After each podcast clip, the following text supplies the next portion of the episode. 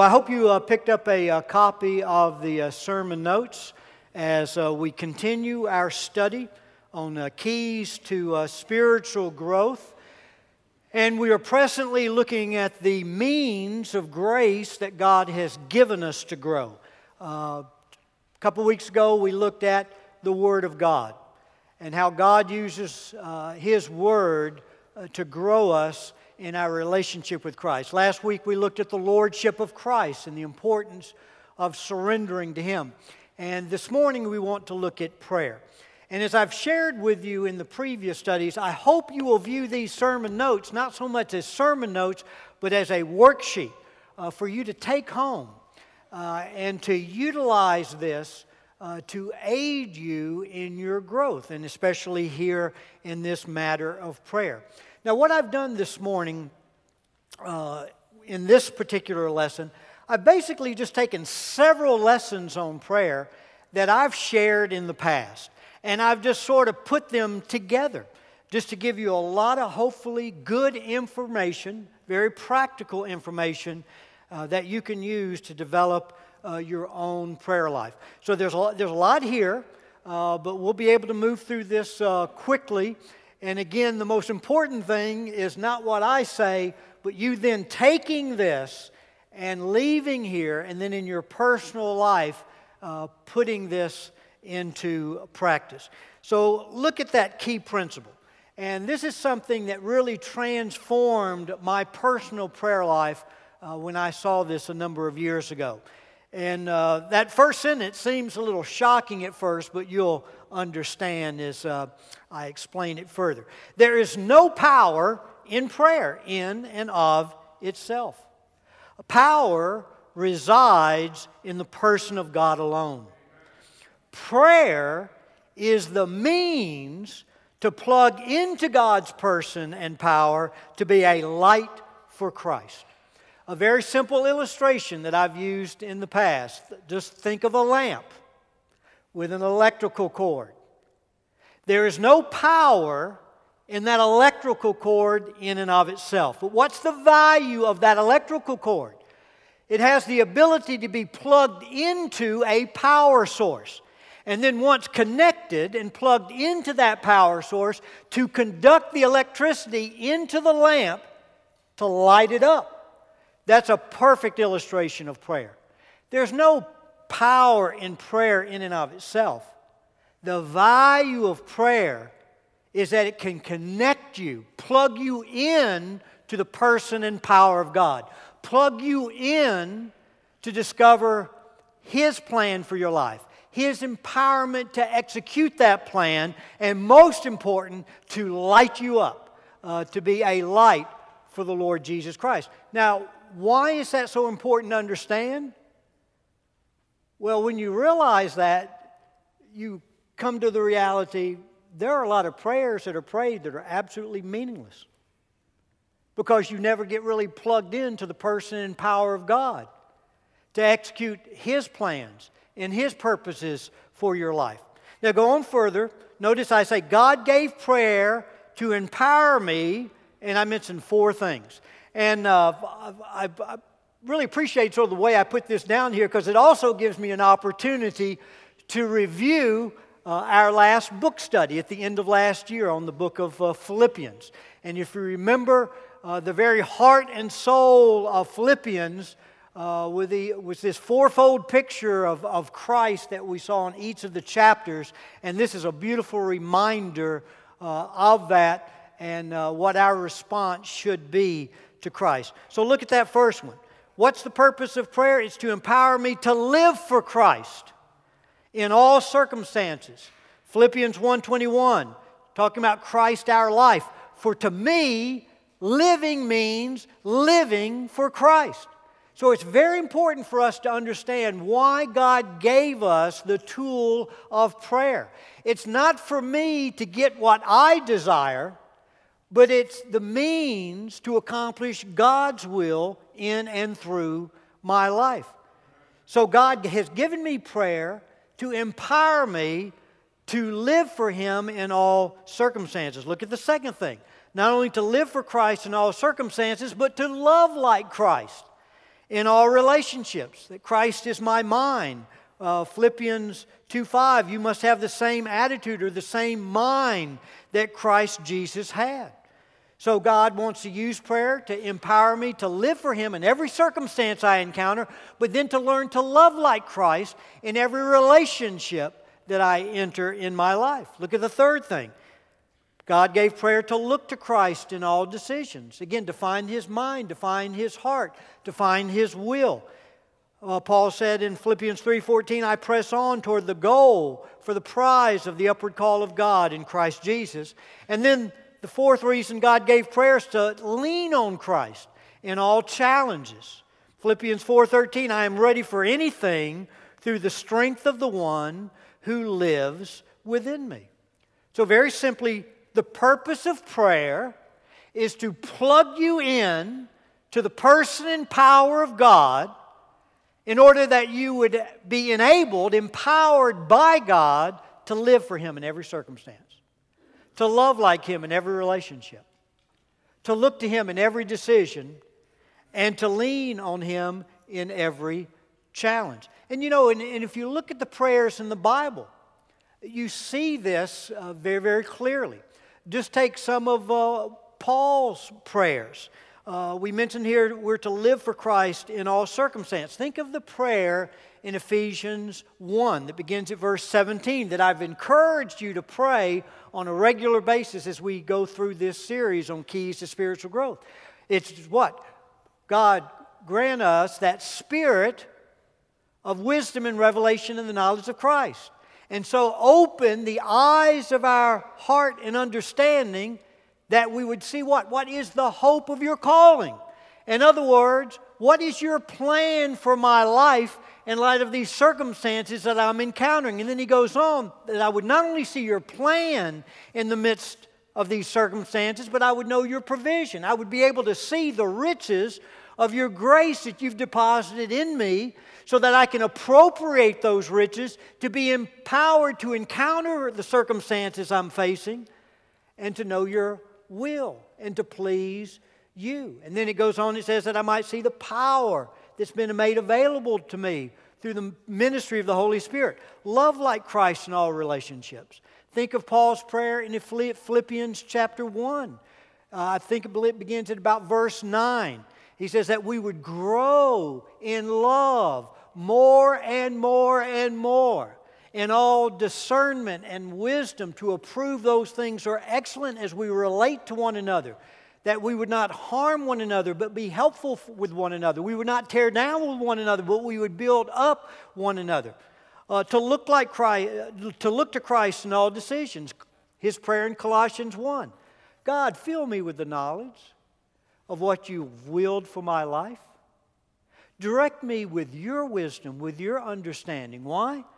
So that I would walk worthy of my calling in Christ so that I would please you in every aspect of my life, bearing fruit in every good work, and strengthen with your power as you work in me steadfastness and perseverance to give thanks in every situation. So, again, folks, look over that. As you go to the Lord in prayer, this is what you want to do. Lord, what circumstances am I facing in my life right now? And Lord, I want to know your mind and your heart in these circumstances. You know what? You don't immediately run to God, especially when you hit difficult circumstances, and say, God, get me out of this mess. No. You said, God, you're a sovereign God. You're in control. Now, God, I want to be able to see my circumstances right now the way you see it. I, I, I don't know so much want to escape as exalt Christ. I, I, want you to give me understanding how to use these circumstances, how to utilize them to make Christ known to others. Uh, love like Christ in all relationships. So you, when you go to God in prayer, what relationships you're involved in? Are, are you married? You have children? You have coworkers? You have neighbors? You have church family? You go on and on and on. And, and you begin to examine those relationships and you, and, and you acknowledge God. Again, you're in control. No one can touch my life unless you've allowed it. And so every person that touches my life, and hear me, this is a tough pill to swallow, but no matter how difficult, no matter how hard, they're God's gift to me. God's gift to teach me to love as Christ loved, to teach me to forgive as Christ forgave, to teach me the patience of Christ. So again, I go to God in prayer to find the strength, not to retaliate to those that I dislike or that have hurt me, but to learn to love them as Christ loved them.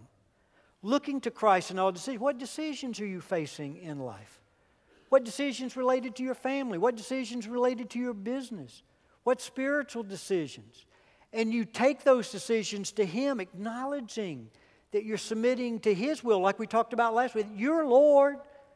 You know, I, I, and as my Lord, I'm submitted totally to your authority to serve not my agenda, but your agenda and to seek your approval. So, Lord, let me know your mind. Let me know your heart. Let me be guided and directed by you. And to lean on Christ in all challenges.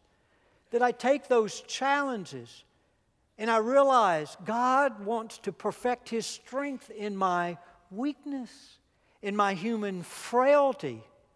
So I don't whine about my trials. I say, Thank you for the opportunity for you to shine through me.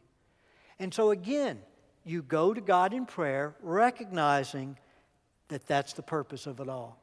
He wants you to come to Him in prayer, to be empowered, to be lit up for Christ, to live for Him in every circumstance, love like Christ in all relationships, look to Christ in all decisions, and lean on Him in all challenges. Now, let's move on.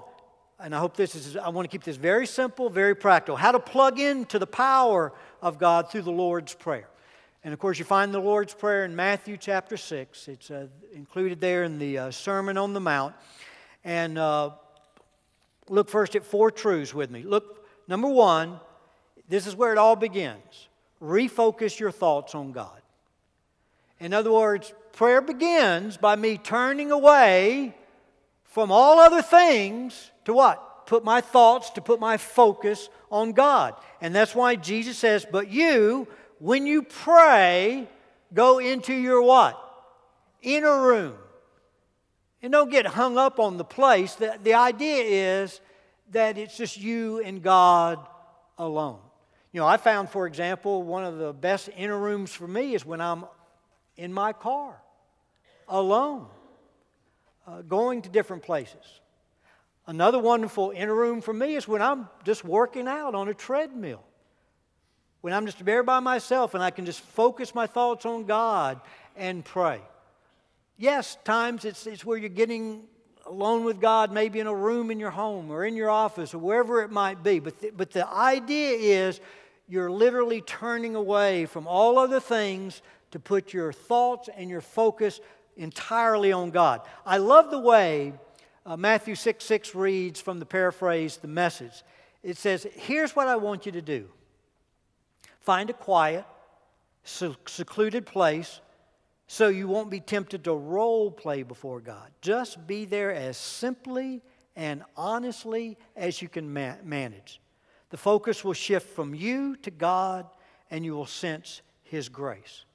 So you refocus your thoughts on God, and that takes us right to the second point because we can't do that unless we do this remove all distractions.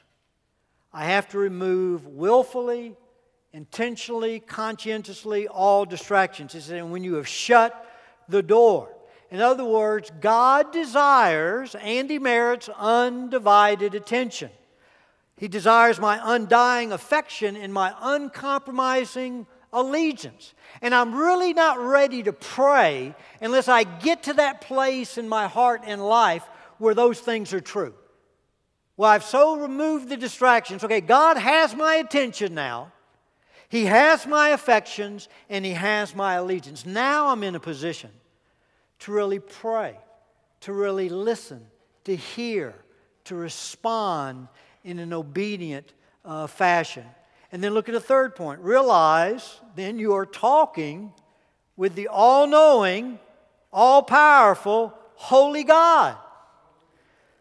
Matthew 6 6, the latter part of that verse says, pray to your Father who is in secret. Now, folks, just pause a moment and notice this is the fundamental portrait of prayer in the New Testament, and especially in the teaching of Jesus. And what is that portrait?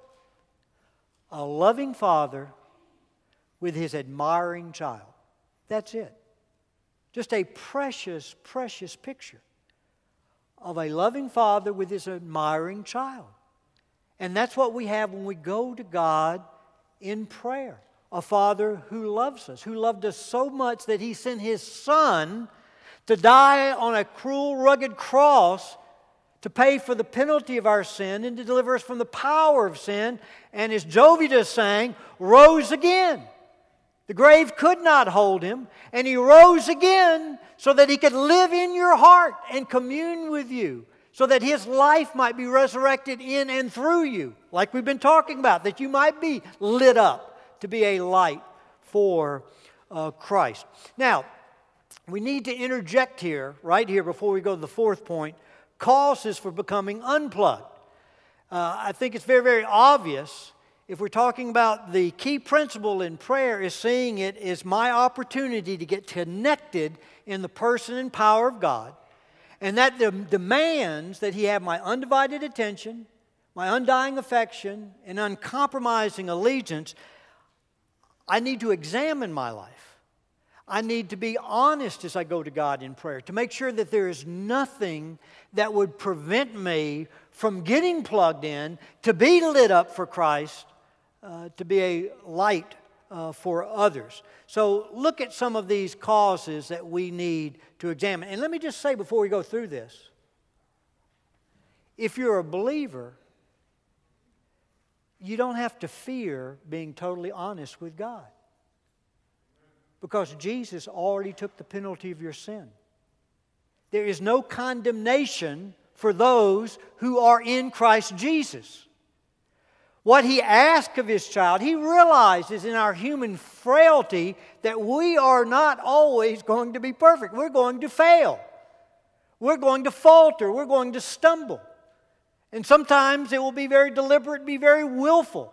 Just like we have children that very deliberately and willfully uh, rebel against us at times.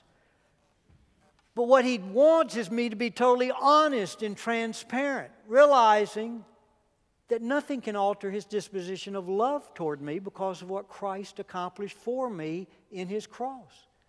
And so now I have this wonderful opportunity to walk in the light as Christ is in the light. And that refers to being honest, truthful. And as I'm honest and truthful, what? And the blood of Christ, what? Cleanses us from all sin. But these are the things we need to look at. So when I go to God in prayer, I need to say, God, is there any sin in my life? That's the first thing sin. Is there any sin that I need to confess, that I need to forsake, and then turn to follow hard after Christ is my first love? Psalm 66 18. If I regard wickedness in my heart, the Lord will not hear. And notice the focus on what? The heart. What's happening on the inside in terms of my attitude,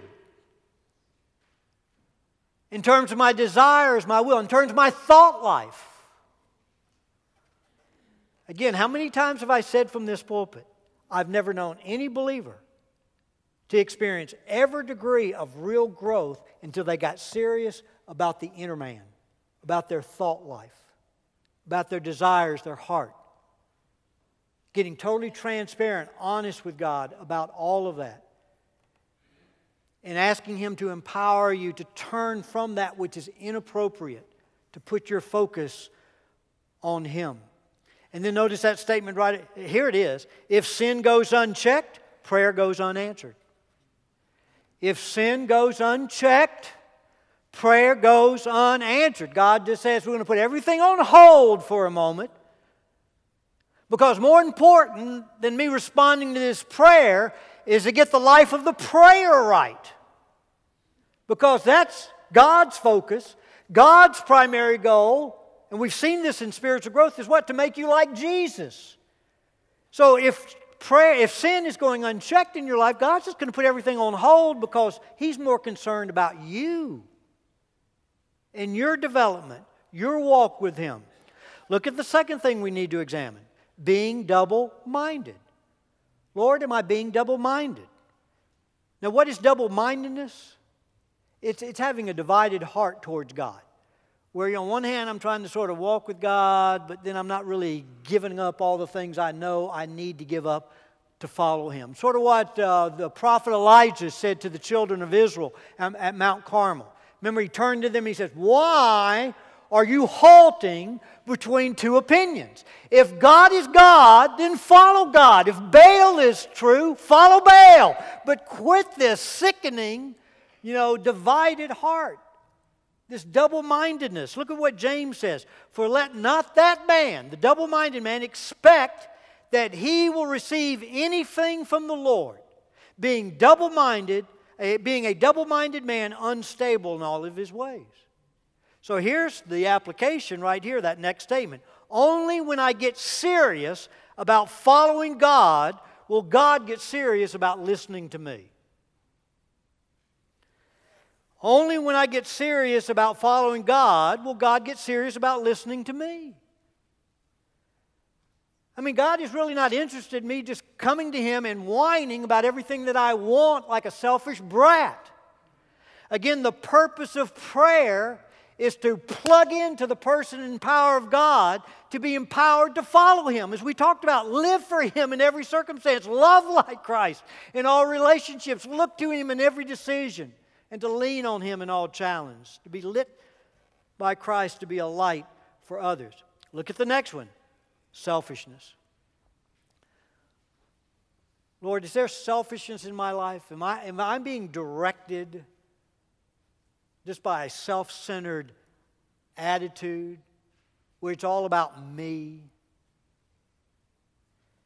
James 4 3. You ask and you do not receive. Why? Because you ask with wrong motives so that you may spend it on your own pleasures. Folks, prayer is about God's glorification, not my gratification. That's that next statement in your notes. Prayer is about God's glorification, not my gratification. Again, prayer is not the means for me to get what I want. Prayer is the means to execute God's will, to execute His plan for my life. So, Lord, is there any sin I need to confess? Is there any area I'm being double minded? I'm playing the part of the hypocrite? Divided heart? Is there any selfishness I need to acknowledge, turn from? And then look at the next one insensitivity to the needs of others. Insensitivity to the needs of others. Proverbs 21 13. He who shuts his ear to the cry of the poor will also cry himself and not be answered. So, that next statement in your notes how I respond to the needs of others often determines how God responds to me. So as I go to God in prayer, I, in that attitude of surrender, I need to ask God, is there any need that I'm being unresponsive to? That you've been prompting me to invest in? I mean, am I being faithful in my giving to my church family? Am I being faithful in reaching out to those in need that you bring me into contact with? And you just surrender that to Him. What would you have me do? And then this next one is a huge one. A huge one unforgiveness. Unforgiveness. Mark 11, verses 25 and 26. But when you are praying, when you are praying, first. Forgive anyone you are holding a grudge against. Why? So that your Father in heaven will forgive your sins too. But if you refuse to forgive, your Heavenly Father will not forgive your sins. Now, that confuses a lot of believers. They say, wait, wait, I thought my sins were forgiven. And, and the, I think the best way to explain this is as a believer, you have been judicially, judicially forgiven because Christ took the penalty of your sin from a judicial perspective. God's justice has been satisfied, and you are forgiven, and there's no condemnation for those who are in Christ Jesus. But I think there's also the issue, I'll just use the term uh, parental forgiveness, which affects fellowship, not relationship. See, once I know God's justifying work, once I know Christ's forgiveness as a result of his work on the cross, nothing can alter my relationship with God. That is secure. But, folks, I can definitely affect my fellowship with God by the way I act, by the attitudes I have, by the way that I, I live. And, and I believe what God is saying here, if you want fellowship, if it, in other words, let's put it in the context of this message.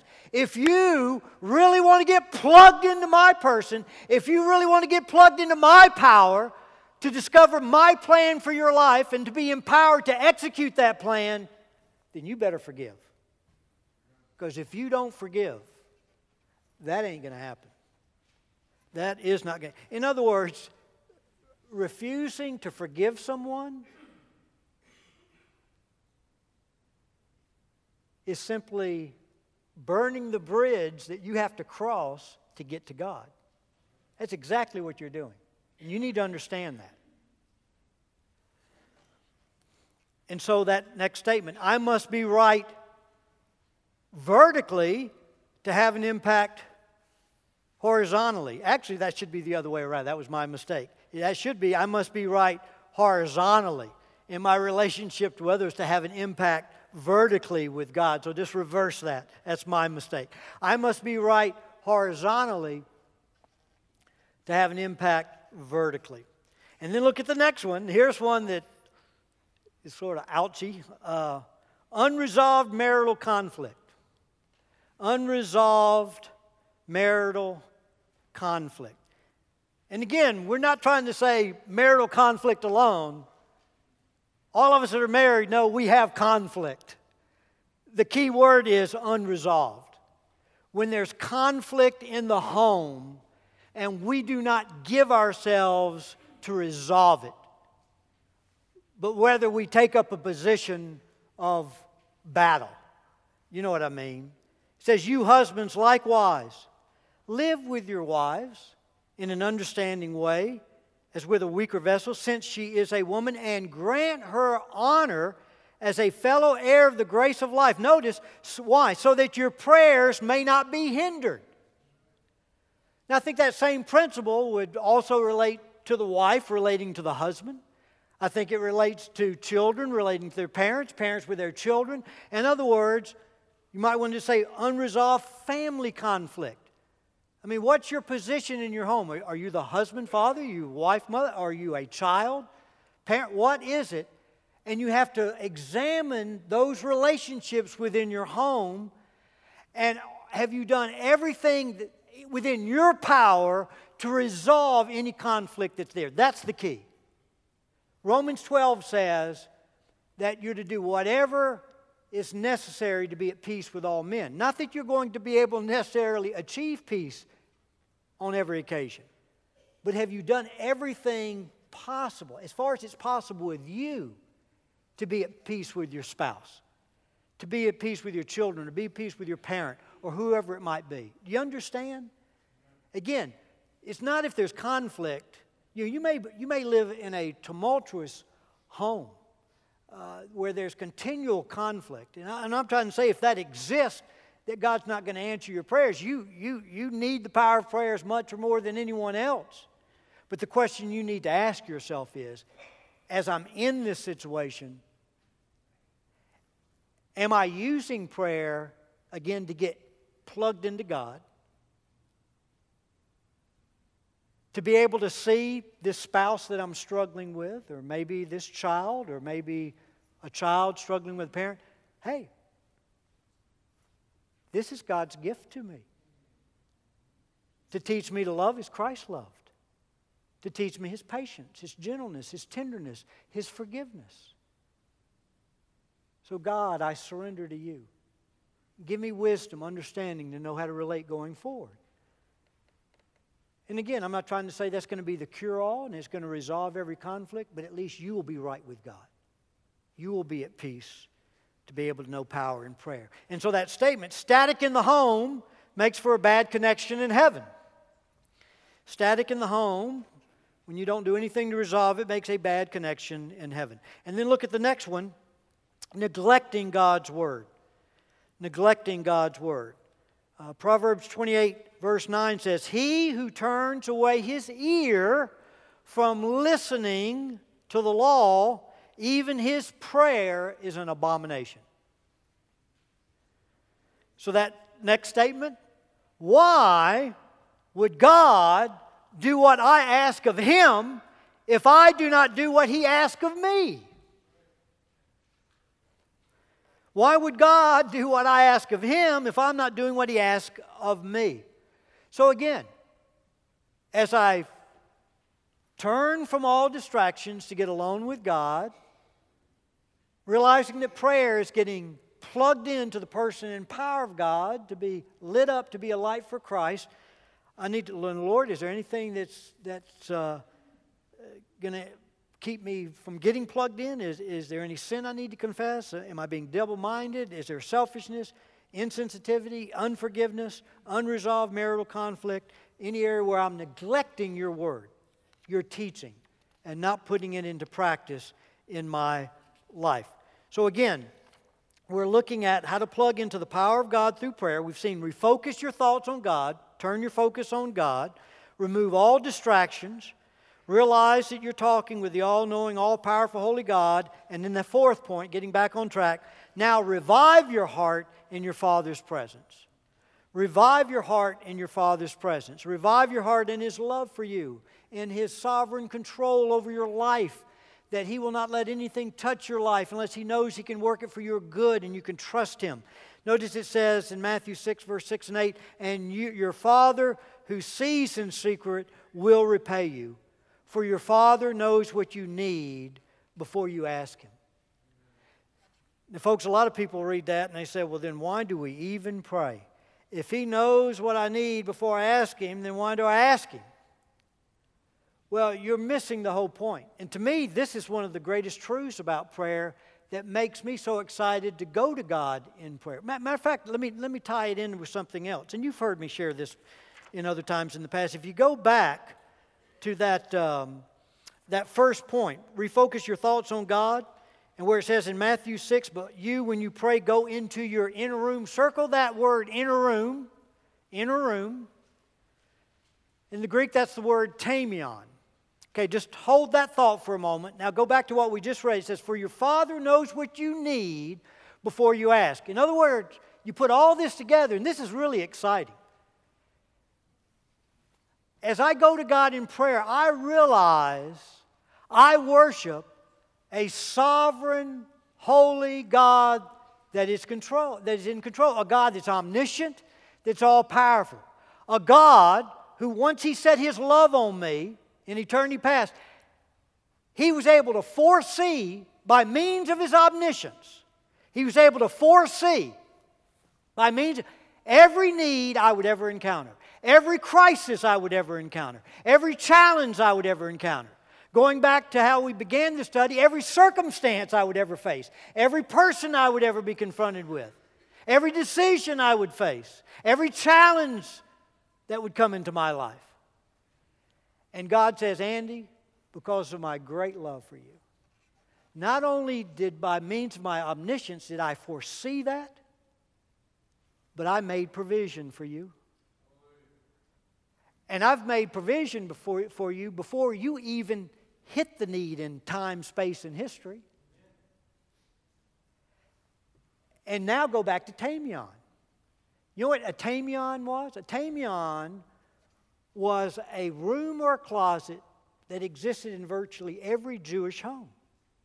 And it was a secret room, a concealed room, where they would store their riches their valuables. See, they didn't have banks that they could go to, they didn't have safety deposit boxes.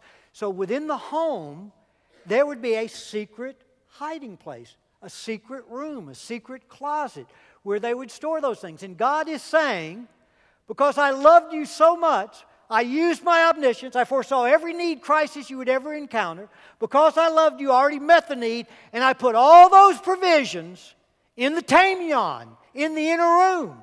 The point being, if I neglect prayer, I miss all the care packages God's already dropped for me. That's why I'm so excited to go. I go to God in prayer knowing the need's already met. I just have the exciting opportunity to discover it. Okay, God, it's here.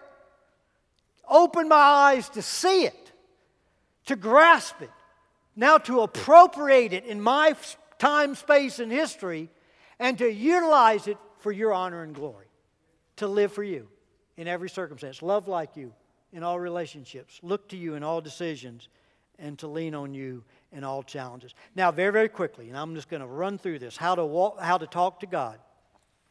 Again, back on the Sermon on the Mount. I'm trying to be very simple, very practical, and here's where it begins praise. In other words, once I turn from every other thing, get my focus on God, remove those distractions, revive my heart, my Father's love, and my presence, it begins with praise. I give God my love. Matthew 6 9, Our Father who art in heaven, what? Hallowed be thy name.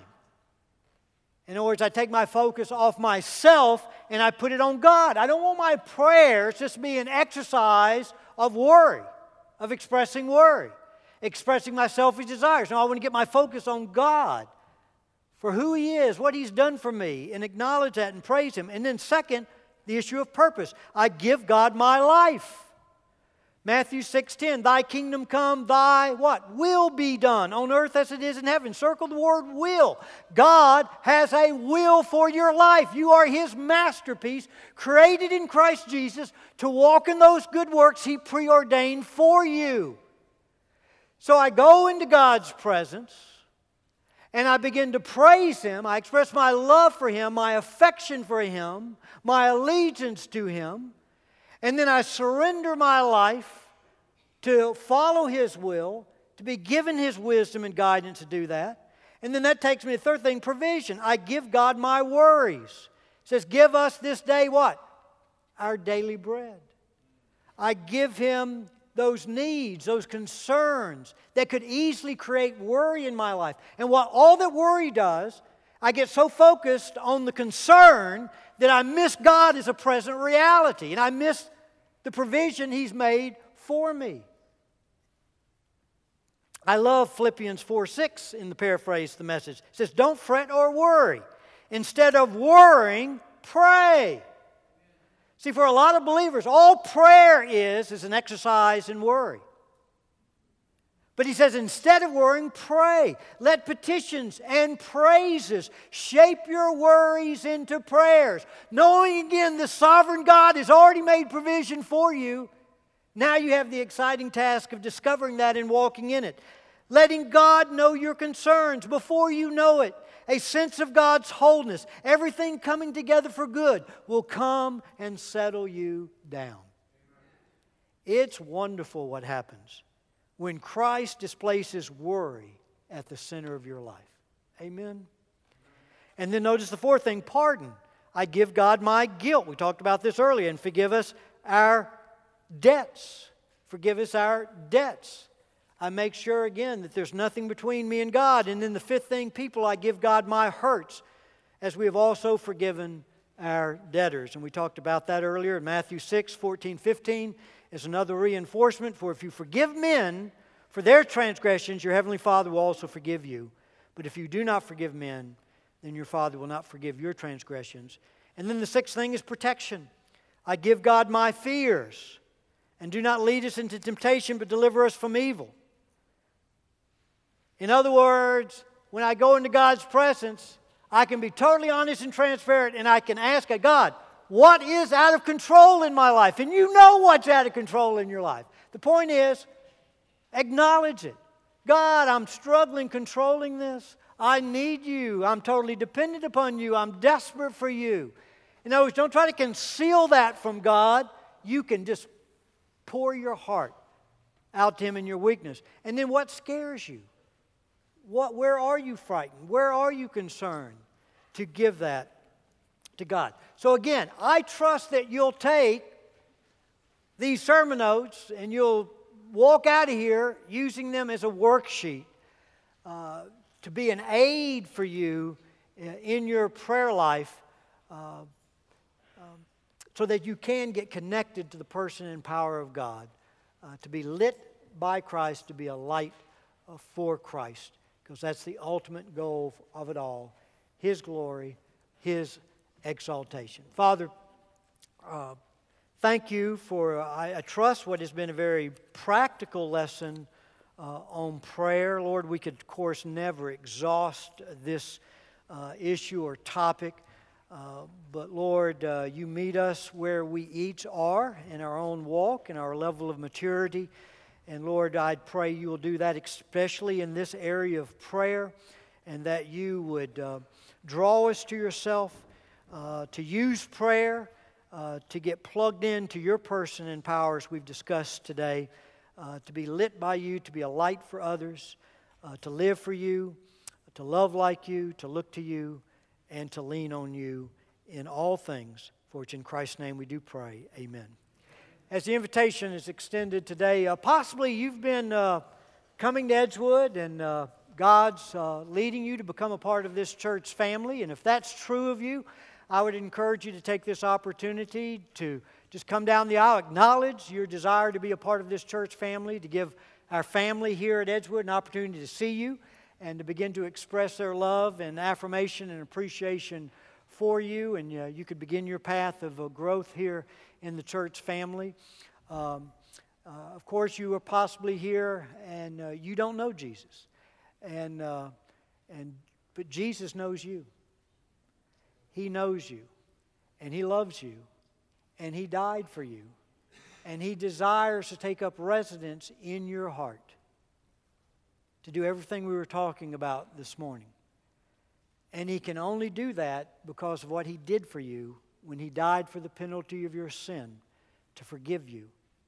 And he rose again to offer you his life as a free gift.